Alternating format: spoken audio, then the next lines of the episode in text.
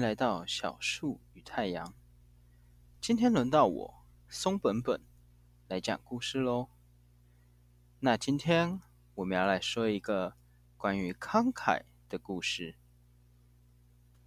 有一天，巴哈欧拉派阿卜杜巴哈去查看帮他看管羊群的牧羊人。当时，阿卜杜巴哈还是个小孩。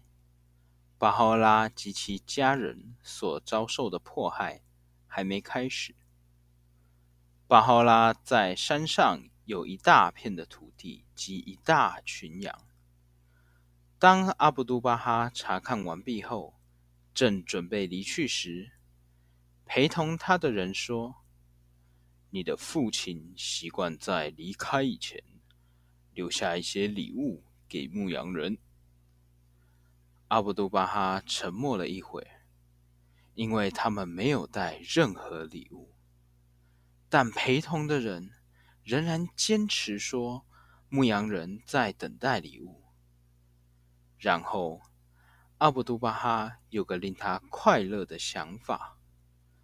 他从牧羊人照顾的羊群中选了一些送给他们。巴哈欧拉很高兴。听到阿卜杜巴哈对牧羊人的慷慨，他幽默地说：“每个人都必须好好的照顾阿卜杜巴哈，因为有一天他会将自己送给别人。”的确，这就是阿卜杜巴哈终其一生所做的事，在其生命中的每一刻。他将自己所拥有的都送给了全人类。他使我们团结，并带给我们真正的快乐。故事说完喽，那我们准备了三个问题，想要让大家思考一下。第一题：慷慨的意义是什么呢？第二题。